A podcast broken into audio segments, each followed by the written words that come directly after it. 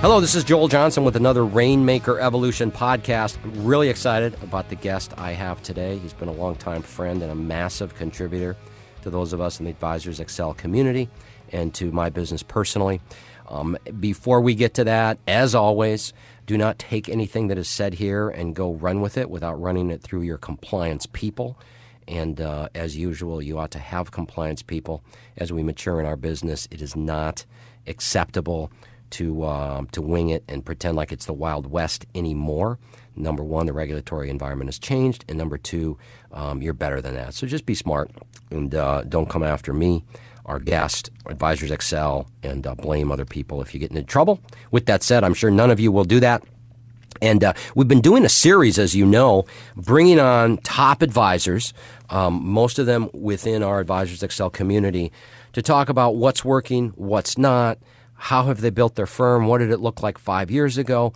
Breaking down marketing, sales, operations, and so on.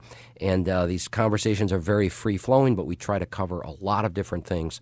And what the person I have with me today as a special guest is Mike Reese. Almost all of you have met with uh, have met Mike, uh, either some of the trainings that he's done. Maybe he was even the person that did the training that got you introduced to Advisors Excel. He's been a incredibly unselfish contributor to all of us, always putting up new materials. We run a steep program. We run steep programs. He's always contributing to that, always contributing to the seminar process. Matter of fact, if you like to do turnkey seminars and you uh, and you don't want to create them yourself, like I don't, I don't want to create things myself if they're out there. Mike's got still still got some of the old seminars up on the AE portal. So, with that said, Mike Reese, welcome to the program. Joel, I cannot tell you how excited I am to be here today. Uh, as you know, anytime I get to talk to you, I walk away with uh, being smarter, you know, with new ideas myself. So uh, thank you for that.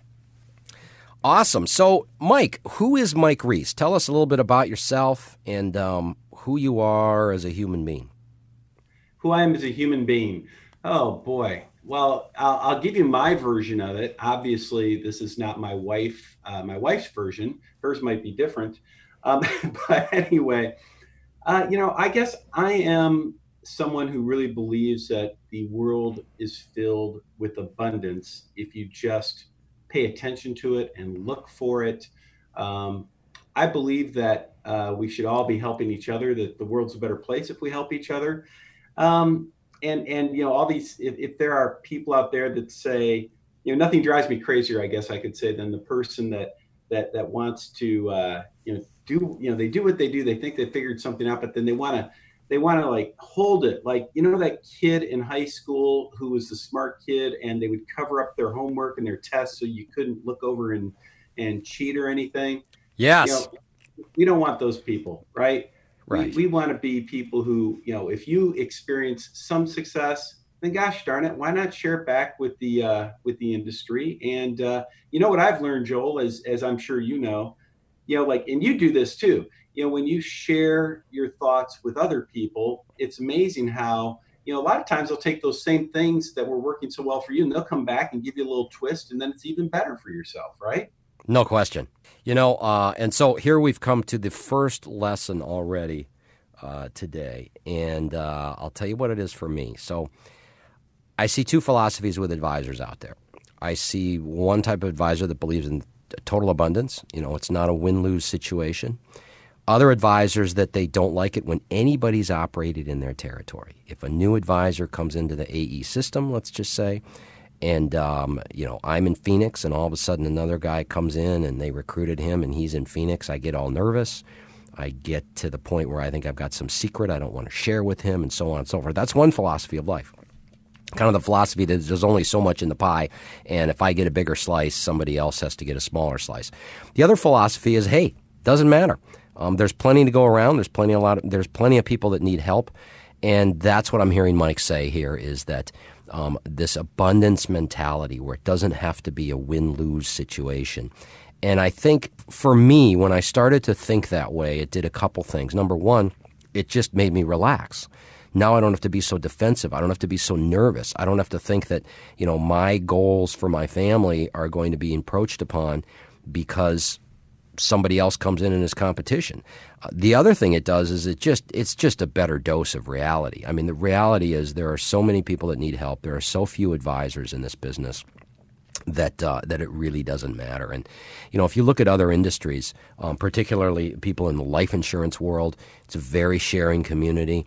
Um, I'm involved in car racing now, and um, it's the same thing. Very small community. Everybody's trying to help each other. So I think it's a much better philosophy in life. And Mike, did you find out that it? That, did you find that once you adopted that, or maybe you always had it, it just you have a lot less stress in your life? Yeah, and you know, Joel, um, I uh, I think I've always been that way.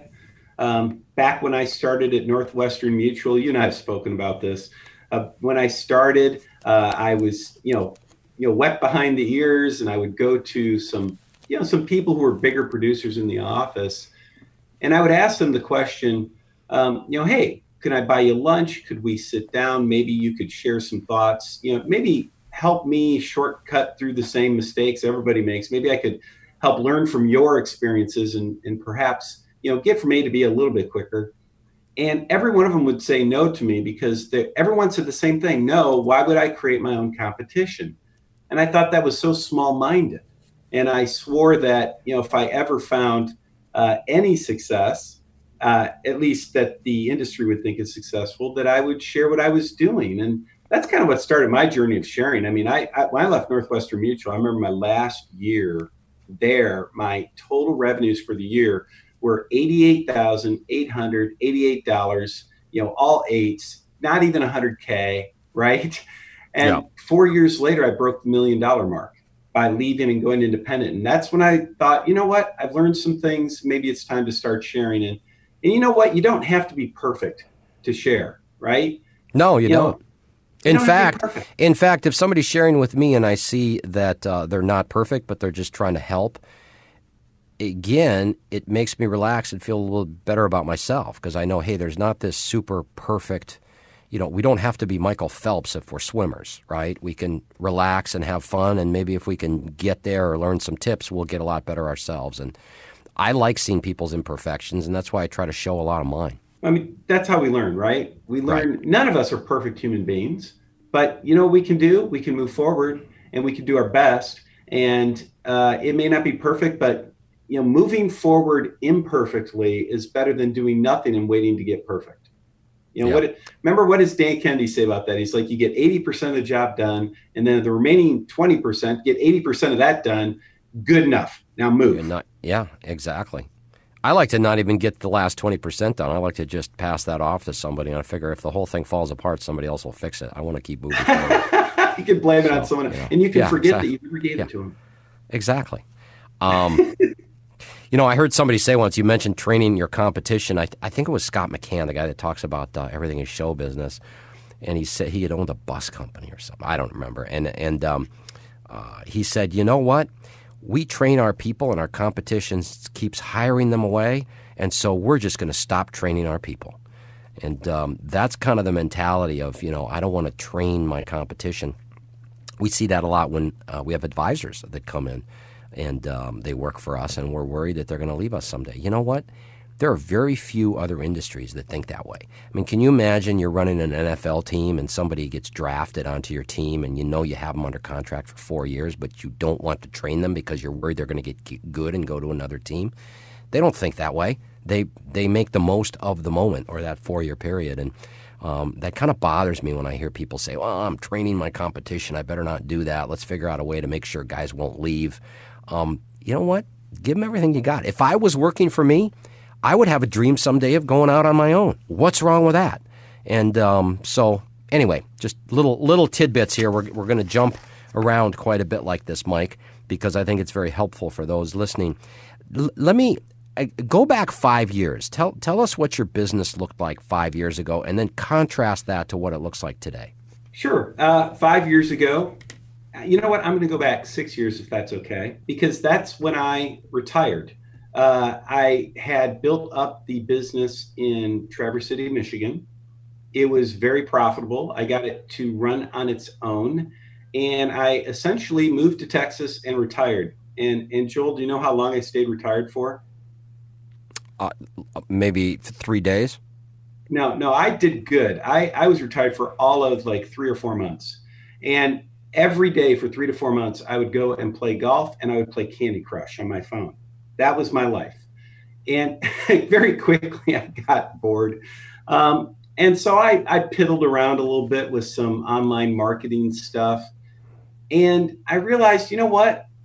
I'm not good at that.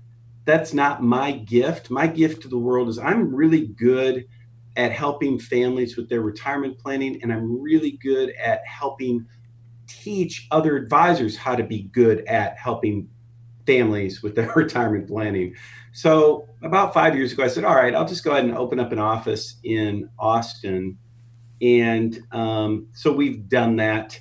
Uh, you know, and and and so to, today it's you know here in Austin we've got I don't know seven eight people working. We've got over a hundred million we've brought in in this office alone, um, just you know during that time frame from scratch.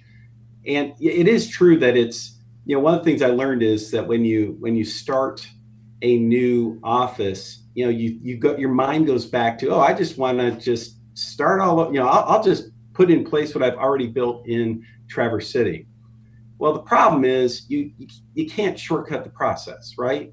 You've got right. to take you got to go step by step. You got to I mean you can go faster through the steps, but you still have to follow the steps. You have to get the right people in, you have to get the right systems in, you have to train them on the systems and and so on and so forth. So it was a little frustrating at first, but uh, you know, we're certainly running pretty well today.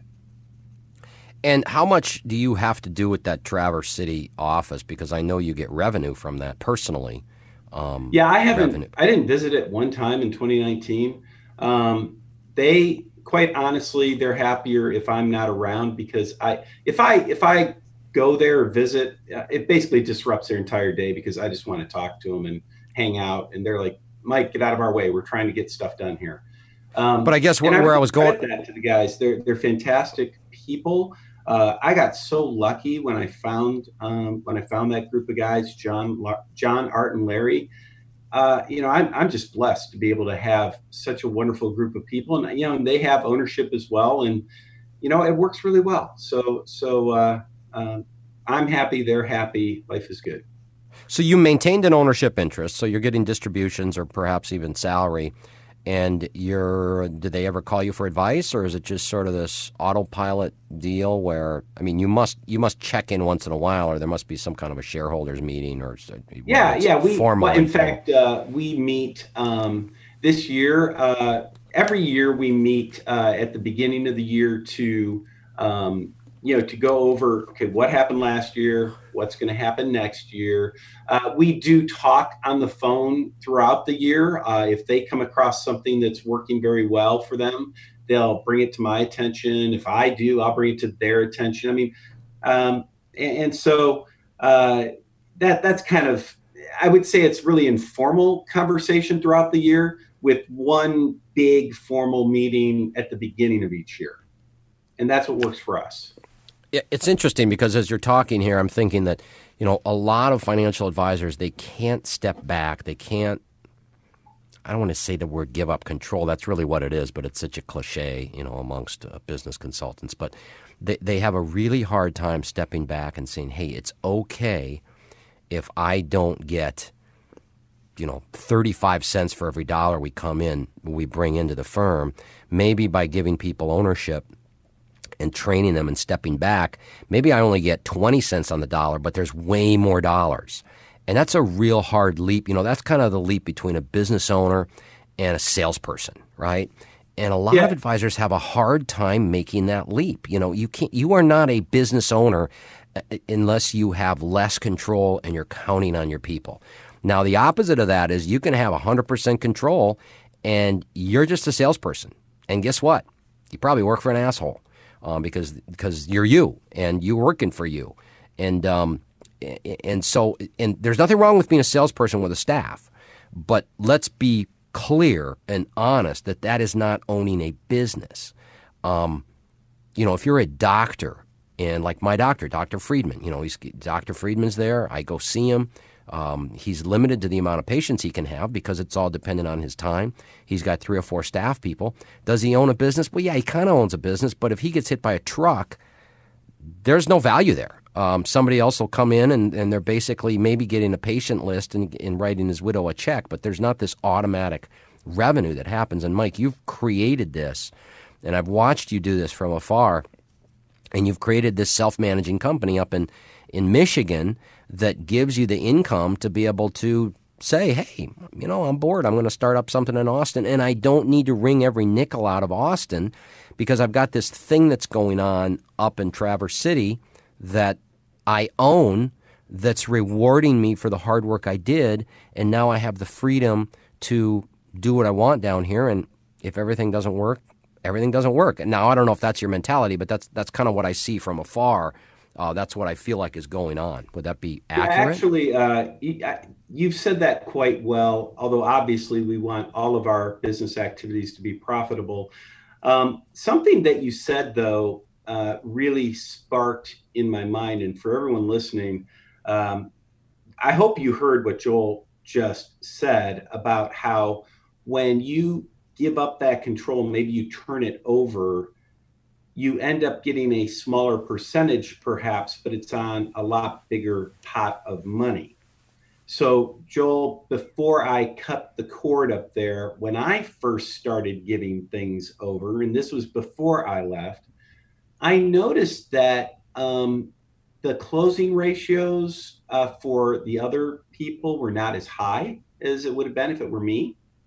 Um, the certainly the ROI on their activities was lower, but the weird thing is that the when I turned things over, even though their ROI was lower, overall revenues for the firm were the same. In other words, we basically made the same amount of money. I shouldn't say overall revenues, I should say overall profits ended up being the same because they were doing, there was more opportunities right? That they, because instead of one person, me being face to face with a prospect, it was maybe two or three or four people face to face. And so they weren't as good as I was, but they were able to see so many more people that it made up for it. But here's where the fun leverage comes in, and that is they're not going to be uh, not as good as me. I don't think that's proper English, but I think you understand my point. There, the gap between what I am able to do versus what they're able to do every year closes. And every year they got better and better and better. And now they are equally as good at um, help you know converting a prospect to a client sometimes maybe even better. And so now we have the same profitability that i would do if it were me but on a whole much bigger group of people right? So so it, you have to understand there's a process that's involved there and you've gone through this i'm sure you know every time you bring on a new person right well, yeah, and and um, you know, there's there's different types of people here. We have Eric that owns a significant part of the firm. He doesn't have control, and I tell you, I remember when I was so I, you know I formed the firm with Nancy Brunetti, and it was 50-50. Why was it 50-50? Well, there was a couple of reasons. One is um, I didn't have the confidence in myself to get really big, and I kind of didn't want that responsibility. And so we formed a firm, and it was 50 50. And she was a non selling partner. Um, and we grew like crazy because I could just focus on the things I like to do. And was I leaving a little money on the table? Probably. Who cares? And um, because now I'm in a position where I never would have dreamed of. And then Nancy was bought out, and um, I had this superstar named Eric Hogarth, and he had generated like 2.2 million of revenue to the firm, just himself. I'm not talking about a firm that does 2.2 million of revenue. It was like 2.2, maybe it was 1.9 or something. And he goes, Well, I want some ownership. Well, that's fine with me. He's 20 years younger than me. I don't know if any of my kids are coming into this business. Gives me an opportunity to monetize the business a little bit for me, get some money out of it, set that money aside so that my family's taken care of if the business implodes. And also, now I've got somebody who's so much more motivated than he was when he was an advisor. And guess what? Last year, if, if I just look at the business that Eric did last year, he did more business from a revenue standpoint than the entire firm did the year I bought Nancy out.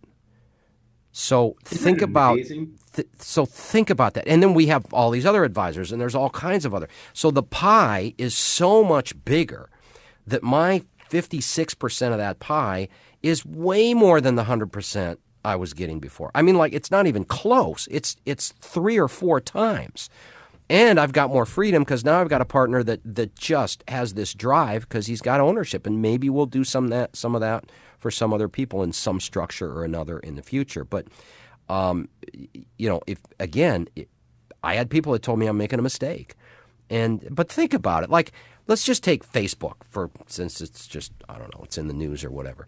Like when Zuck started Facebook, he owned 100% of the firm, right? What does he own now? 9%? I don't know. Whatever it is, he's worth $100 billion. So his 9% is worth thousands of times more than when he owned 100% of the firm. So I think just, and I know that's a drastic example, and some of you are thinking, well, you know, it doesn't really apply to me, because that's the easy way out, right? Oh, it doesn't really apply to me, but, but, but, but, but. But the reality is, this is very common in almost every other business except us in the financial services industry. So I would, you know, I would encourage people write out what you want, right? Figure out first what you want and just dream and figure there's no constraints, there's no money constraints or anything. And then see if you can work towards that. And chances are, if you can bring in people like Mike said, you know, like John, I've met John. I remember I was very impressed with John. Can't remember where I met him. It's maybe a journey somewhere, World Series of Sales you know, you bring in people like that and then you give them a stake and then you sit back and watch the magic happen. Yeah, you're going to have trouble. I'm making it sound real easy. It's not easy. You're going to have advisors that bring in $50 million and they leave. They want to go start their own thing. So what? And um, yeah, it's it's great. So got got off on a little rant there, Mike, but um, you're you're prompting me to think about this again that I haven't thought about in a long time. It's just amazing the freedom that I have, and I know that you have now. Um, tell tell us what do you think are the main factors contributing to your success? You said abundance mentality, but what else? Um, you know, I'm going to.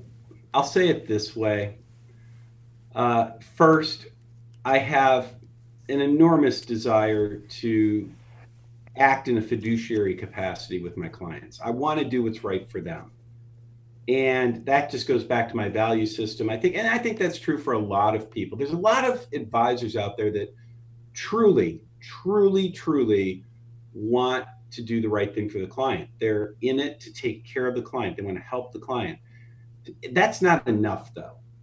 I think what really created my success are uh, a couple things number one you've got to create a niche somewhere where you're different from everybody, everyone else around you. Uh, you know, I, have heard you describe your ideal client. You know, is the you know the family, maybe a blue collar worker who's you know they have assets of five hundred thousand to two million dollars, and so on and so on. For us, we do a lot of tax planning. That's our niche, if you will, and that's where we provide a lot of added value, and that's been great.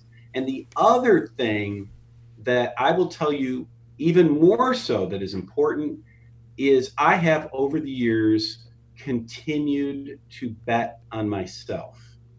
And I had the confidence that it would work. And, you know, Joel, I can't tell you how many times, especially in the early days, I maxed out my credit card because I needed that. I didn't have the money to pay for a seminar, but I had a credit card and I maxed that sucker out so I could do that seminar just having complete confidence in myself that it would work for me, that everything would work out. Um, and, you know, I, I think that, uh, you know, if I were more intelligent earlier on, I would have, I, I've heard you talk about this a lot where you say, guys, this is a business, treat it like a business right? You say, go get a line of credit right out of the gate. You know, that's what every business does. Well, I was unfortunate enough not to hear that advice from you when I started. So I just did it on my credit card, which was an expensive line of credit. but, but nevertheless, um, I'll tell you what, I think that that willingness to continually bet on myself uh, is, is a big factor. And just the whole mindset of, you know, you want to market to, you want to get your message out to masses the more you can do your message to masses and then let them raise their hand and say, okay, I'm interested, you know, the more effective you are than trying to go one, one, one, one, one to try to pick the few that are interested in your message. Amen to that. It was an awesome thing that happened when I figured out, hey, I can talk to a room of 30 or 40 people and a few of them will ask for appointments.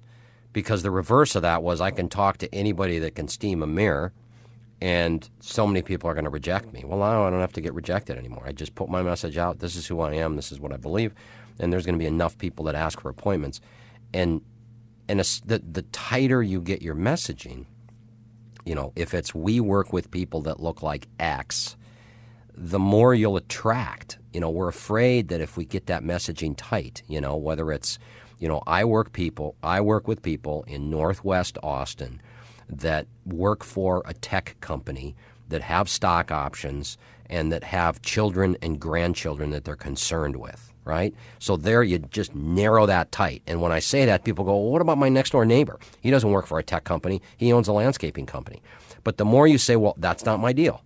I work with this group of people, the more it attracts that group of people, which is why you have these massive RIA firms, like you know, like you take Silicon Valley, where they might only have. I met a guy with two clients that has 1.4 billion under management. Now, is that a risky practice? Yes, but that's not my point. My point is he is so tight in what he believes that he attracts a, a person that looks exactly a certain way. And yes, that might create a little bit of a higher risk practice, but if you look at any super, super successful business, um, I shouldn't say any, but many super successful businesses, they have this definition of their customer that's incredibly tight. And we see that in financial services. We see that in like business coaching, people that are consultants. Um, you certainly see it in a number of different areas. Uh, Mike, what does your firm structure look like? And and this is kind of you know as I ask this question, I'm thinking, well, are we talking about Austin or Traverse City? Because I know they look differently. So I'll let you choose which um, which operation you want to. Yeah, I'll focus on about. Austin because that's where I live and that's where I'm active. Um, our structure is we have myself, two other financial advisors, and I have, let's see, uh, one, two, four other uh, support staff. So we have four support staff supporting three advisors, um, and and that's kind of how we're structured. Um, pretty small operation here, but you know we don't have that much yet. I believe in running uh, lean and mean. If you can, that's uh, you know you can easily spend a lot of money on staff that you don't really need. Um, you know, in my opinion. Uh, but and that same is true up in, in northern michigan by the way both offices the you know there are not we don't have these like 20 30 people um, firms i mean you know between both offices you know right now i think we have somewhere around 600 million dollars or better of money that clients have entrusted to us that doesn't mean that we have to have though 30 people you know to make it to serve the business right so um, I don't know if I'm answering your question, but uh, no, no, you are. Um, so, you, so you've got, but the point, I think one of the things I see immediately is there's more than one staff person per advisor, right? Which is the opposite of what a lot of advisors do. I mean, back in my Northwestern Mutual days, you'd have four agents splitting the cost of one assistant.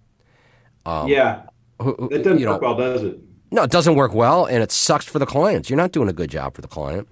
And so uh, that's one thing that jumps out at me right away. The other thing I think you said is important is you don't have to look like somebody else. You know, we have 40 employees.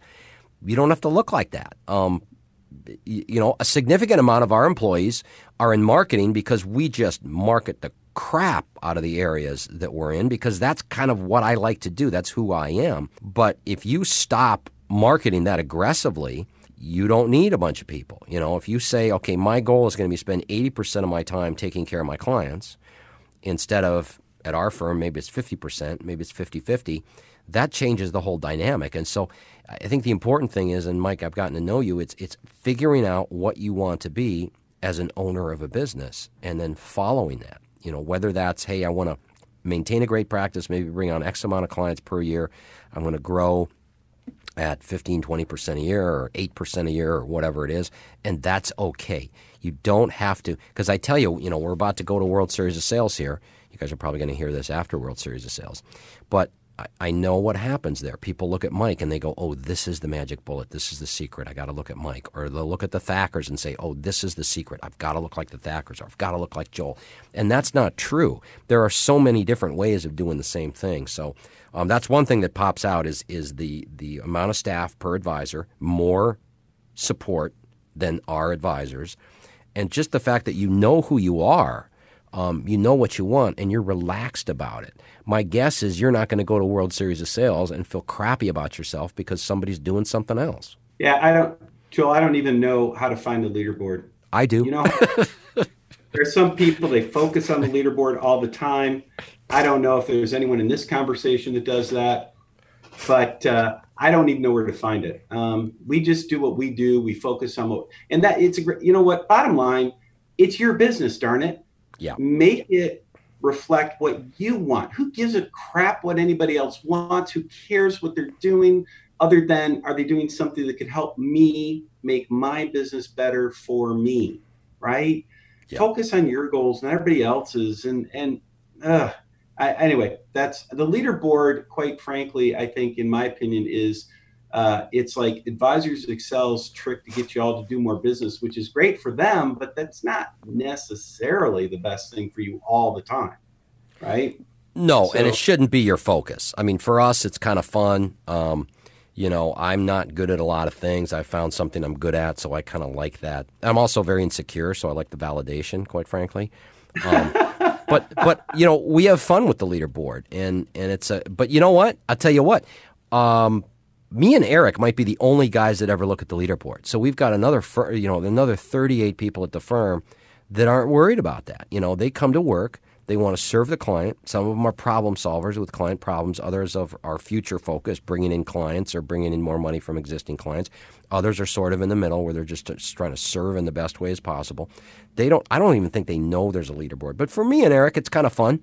Um, we like the leaderboard, um, but I tell you what, though, it's not a focus. Like I haven't thought about it this week until I shouldn't say that.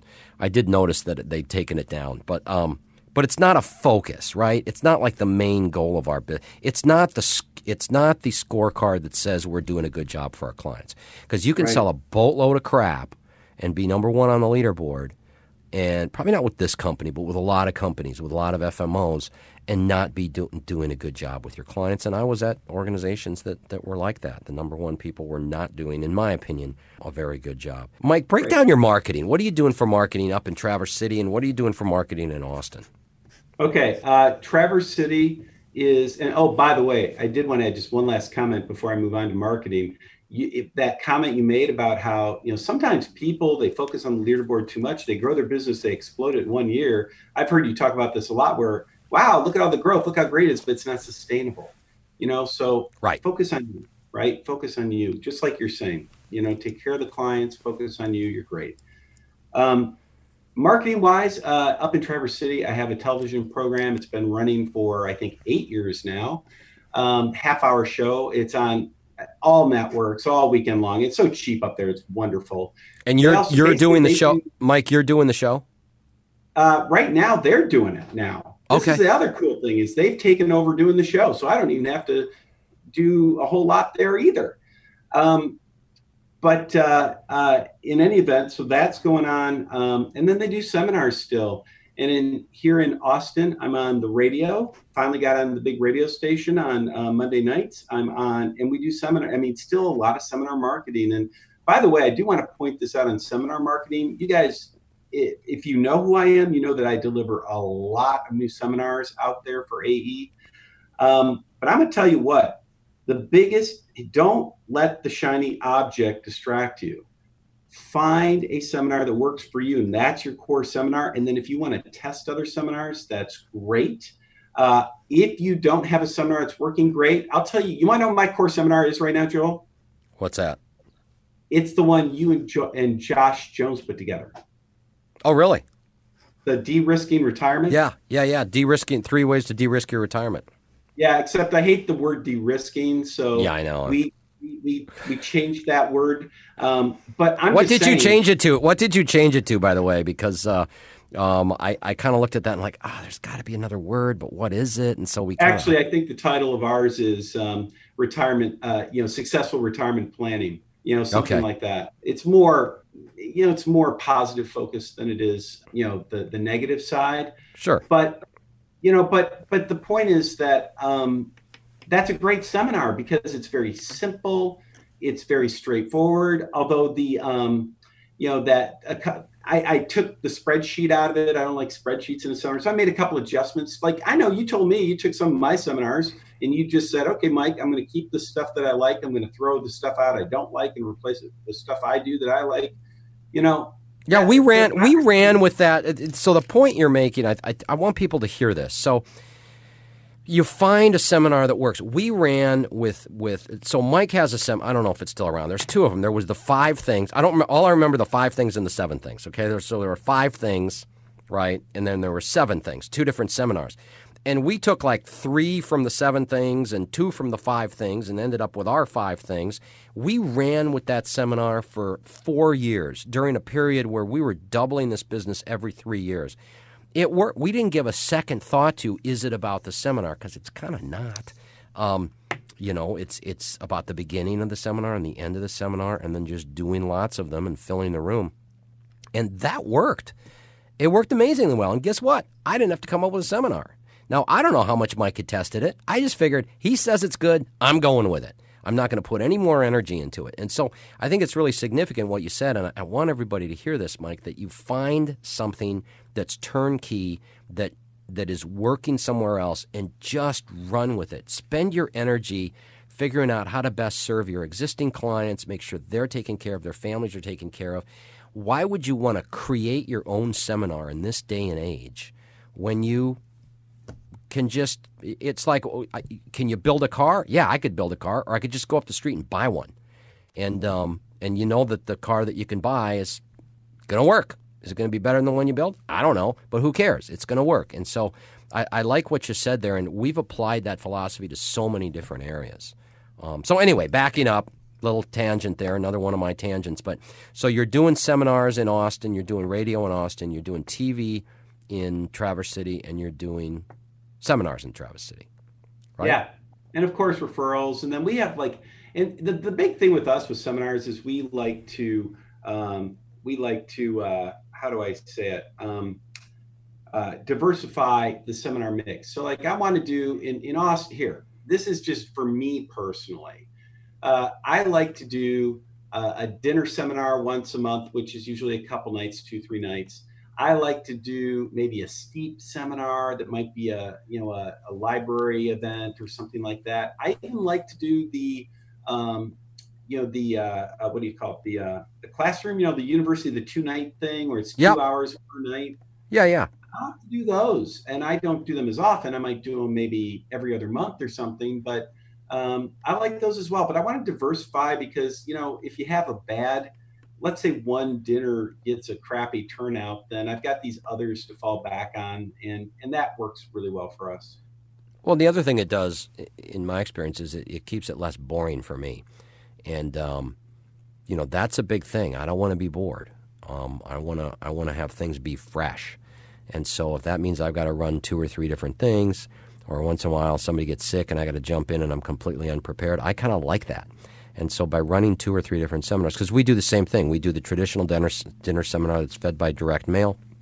We'll do events where we tell clients to bring a friend, and we're actually doing a little bit of content, not a ton. We do the steep seminars that, that are, oh my goodness, they've started to really take off for us. There's a little bit of a struggle there for a while, but they've started to do well. And, um, and then, of course, radio and TV. And it keeps me from being bored, um, which is really important for me. And, um, you know, that's worth money to me to not be bored. Uh, so you've got your seminars, and then I know you have a specific sales process, which I think is so important if you have other advisors selling to you. So let's let's skip over that piece because if you want that piece, you can find it. Um, that's that's you know on advisors. Uh, um, what do they call the port? What is the portal, Mike? I always get it. Like advi- in, like AE Insider. I Thank promise you, you if yeah. you're looking for a sales system, just go to contact your marketer at AE, and they can yeah. direct you to whatever I've done. So, what do you do? What is the structure at your firm to maintain existing relationships? What are the automatics, like automatic reviews? They pop up on a sales, you know, some kind of a CRM system the money management? What are the things that you've set up that are just automatic? Nobody has to think about them. They don't necessarily get done by technology. Maybe they get done by a human, but there's a structure for serving the existing clients. Actually, for us, uh, there are three automatic meetings that happen every year with clients. Uh, number one is, of course, their annual review. Number two, we actually do tax preparation for a lot of clients. I pay uh, in, for me, and by the way, always check with compliance on this one. But I had this cleared for me. Uh, I, if you have over 500,000 of assets with us, I pay for your tax return to be done by one of our people. If not, it co- and you want them done um, by one of our tax preparers, it's $179. Um, so that's kind of automated. And then um, we do tax planning. This is something clients love, where I have a CPA that I pay hourly, and that CPA comes in and sits down with clients one on one in the summer and in the fall and does tax planning uh, for the rest of the year. So those are some three automatic things that we do to take care of clients. Um, outside of, of course, you know, obviously we do, you know, every quarter we do some kind of a uh, client event, like a quarterly update kind of thing. Um, you know, we do that, and and I one of the things we're working on that, that we haven't that I, I think you know how AE Joel they do these special events for top people. Uh, right. we're crafting something like that together uh, for our top clients. Uh, we're now large enough where that makes sense. But um, yeah, that's kind of it. We're not super complicated, I don't think. So, uh, last question, and that is if we were talking three years from today, and uh, you know this question, it's the old Dan Sullivan question. If if we're talking three years from today, and you're looking back over the last three years, what would had to have happened, Mike, um, personally and professionally, for you to be happy with your with your progress? So actually, the big thing that I'm working on right now, uh, two things. There's two things. One, I spend so much darn time trying to get some kind of a video, like a online seminar system or an online video sales letter system working, and I'm just I, I, I don't spend a lot of money, but I spend my personal time because it's interesting to me and I would love to crack that code, right? So that yep. if I figure if I can just crack that, then you know, manna will pour in from the heaven. Um, and I think that as time goes on, that that's going to be easier to crack because you know younger generations are more comfortable online. The other thing is I'm also now in a mode where we're at a point where I'm ready to recruit uh, other advisors. I have this goal of helping advisors who are at these wirehouses like the Merrill Lynch's of the world, the Edward Jones of the world, you know, Morgan Stanley, whatever they are. I want to help them go independent, uh, but do so within our umbrella, right? Within our system.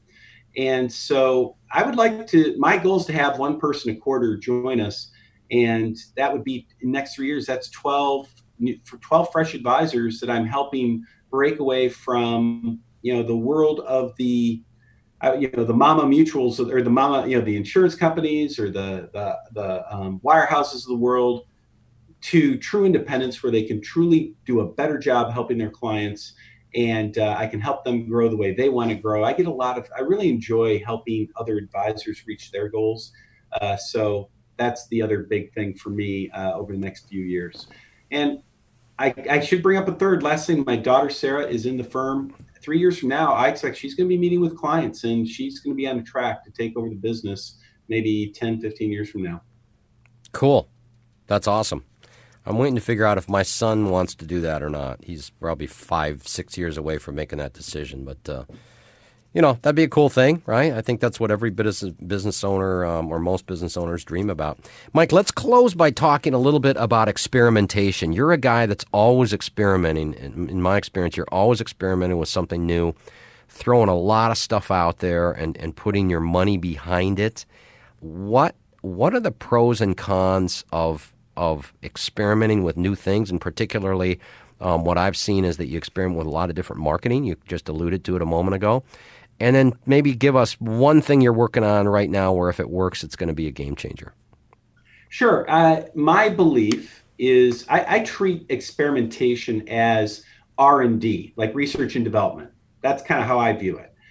So uh, what I do, I, I'm a big believer that you you find things that work, and you and and then what you do is you you want to spend a part of your budget on r&d to figure out okay what are some other things that i could maybe add to the mix to be to, to create a more effective overall marketing plan? So most of the stuff i'm doing is marketing of course. Um, biggest biggest con of all is you, you find you spend too much time there, or you stop doing the things that are working in hopes that this new thing will right? Don't don't do that. Oh my god never ever ever leave what's working for something else unless you have proof that something else your personal proof that it's going to work for you. Um, so but the pros are great because you know I, i'm pretty creative. It gives me the the uh, freedom to spend some time creatively to think of new things. Like like you i get bored really easy right? So uh, you know, what am I? What are we? We're, what are we, Joel? We're like ADD or something. so, yeah, although now everybody says they're ADD, so I don't even know. yeah. But yeah, well, uh, us, we need we need new the, stimuli. We're on the extreme end of it, I think. Anyway, uh, but but the the thing is that it gives me the freedom to you know to work in that area and, and give that that stimuli uh, some time for me to satisfy that part of my uh, consciousness, if you will. But anyway, uh, the one thing I'm working on right now that's already seems to be working pretty well. Uh, so I got this idea from you, Joel, actually, uh, on your TV show. You know how you hand out those um, a physical item? You have people sign up to get a something physical. Yeah. I took that further and i said i created uh, like an ira tax rescue kit you know like a an, or a retirement dream box i've done a couple versions of this where it's actually like a, a box that i send out and it costs probably less than 20 bucks between the box and what i put inside and and uh, you know all the content and then mailing um, but I've built up already over the last couple months. You know, I've got 140 people I think have ordered this thing, so I've got their. But here's the best part: I send it out to, I tell people, you want this box if you have over 500,000 in your IRA and you're worried about taxes in the future, right? That's so I've perfect. got 140 people now and growing every day, growing, more people are ordering. So I'm building a list. And then what I'm doing is I'm sending them special mailings to invite them to seminars, to, um, to different classes. But any, they, anytime I'm talking, they get a list. Like right now, every at the beginning of each month, we send them a special mailing saying, "Here are the opportunities, and here's what we're going to talk about this month for you to come uh, Mike." And if I've got something special, I send a special mailing. But we've already had people coming; um, it's already paid for itself. And uh, what our next step is, we're now pushing this out on Facebook. Um, and if I can get people on Facebook ordering it for a reasonable price, then um, that is going to be a game changer. That's awesome. Mike, thank you um, for for giving us this time. Uh, you've helped me. I know you've helped a lot of other people, and I appreciate that. And um, I know you're going to be at World Series of Sales and many, many um, events this year uh, with Advisors Excel. You've been very generous with your time. And so, um, anything you want to say? Last parting words here? Uh, simply uh, remember not every person is a prospect. I want to thank you personally, Joel, because as always, you, you know, we, we learn from each other and I don't want to discount everything I've learned from you as well. I think you, you deserve a lot of kudos for all the sharing you do. Um, and, and Hey, everybody use Joel's, use that de-risking seminar, man. It's killer. Thank you, Mike. Appreciate it. And uh, I'll see you soon. And uh, that has been another Rainmaker Evolution podcast. You can subscribe on iTunes. There's a whole bunch of them. There's probably a hundred of them now. You can go back, start at the very beginning. We talk a lot about business structure, sales, marketing, and philosophy of the business, which is what you've been hearing a lot of today. I hope you picked up on that. Um, a lot of it's about the way we think about our businesses, not necessarily what we do, although what we do is also important. Uh, have a great day out there, and we'll see you soon.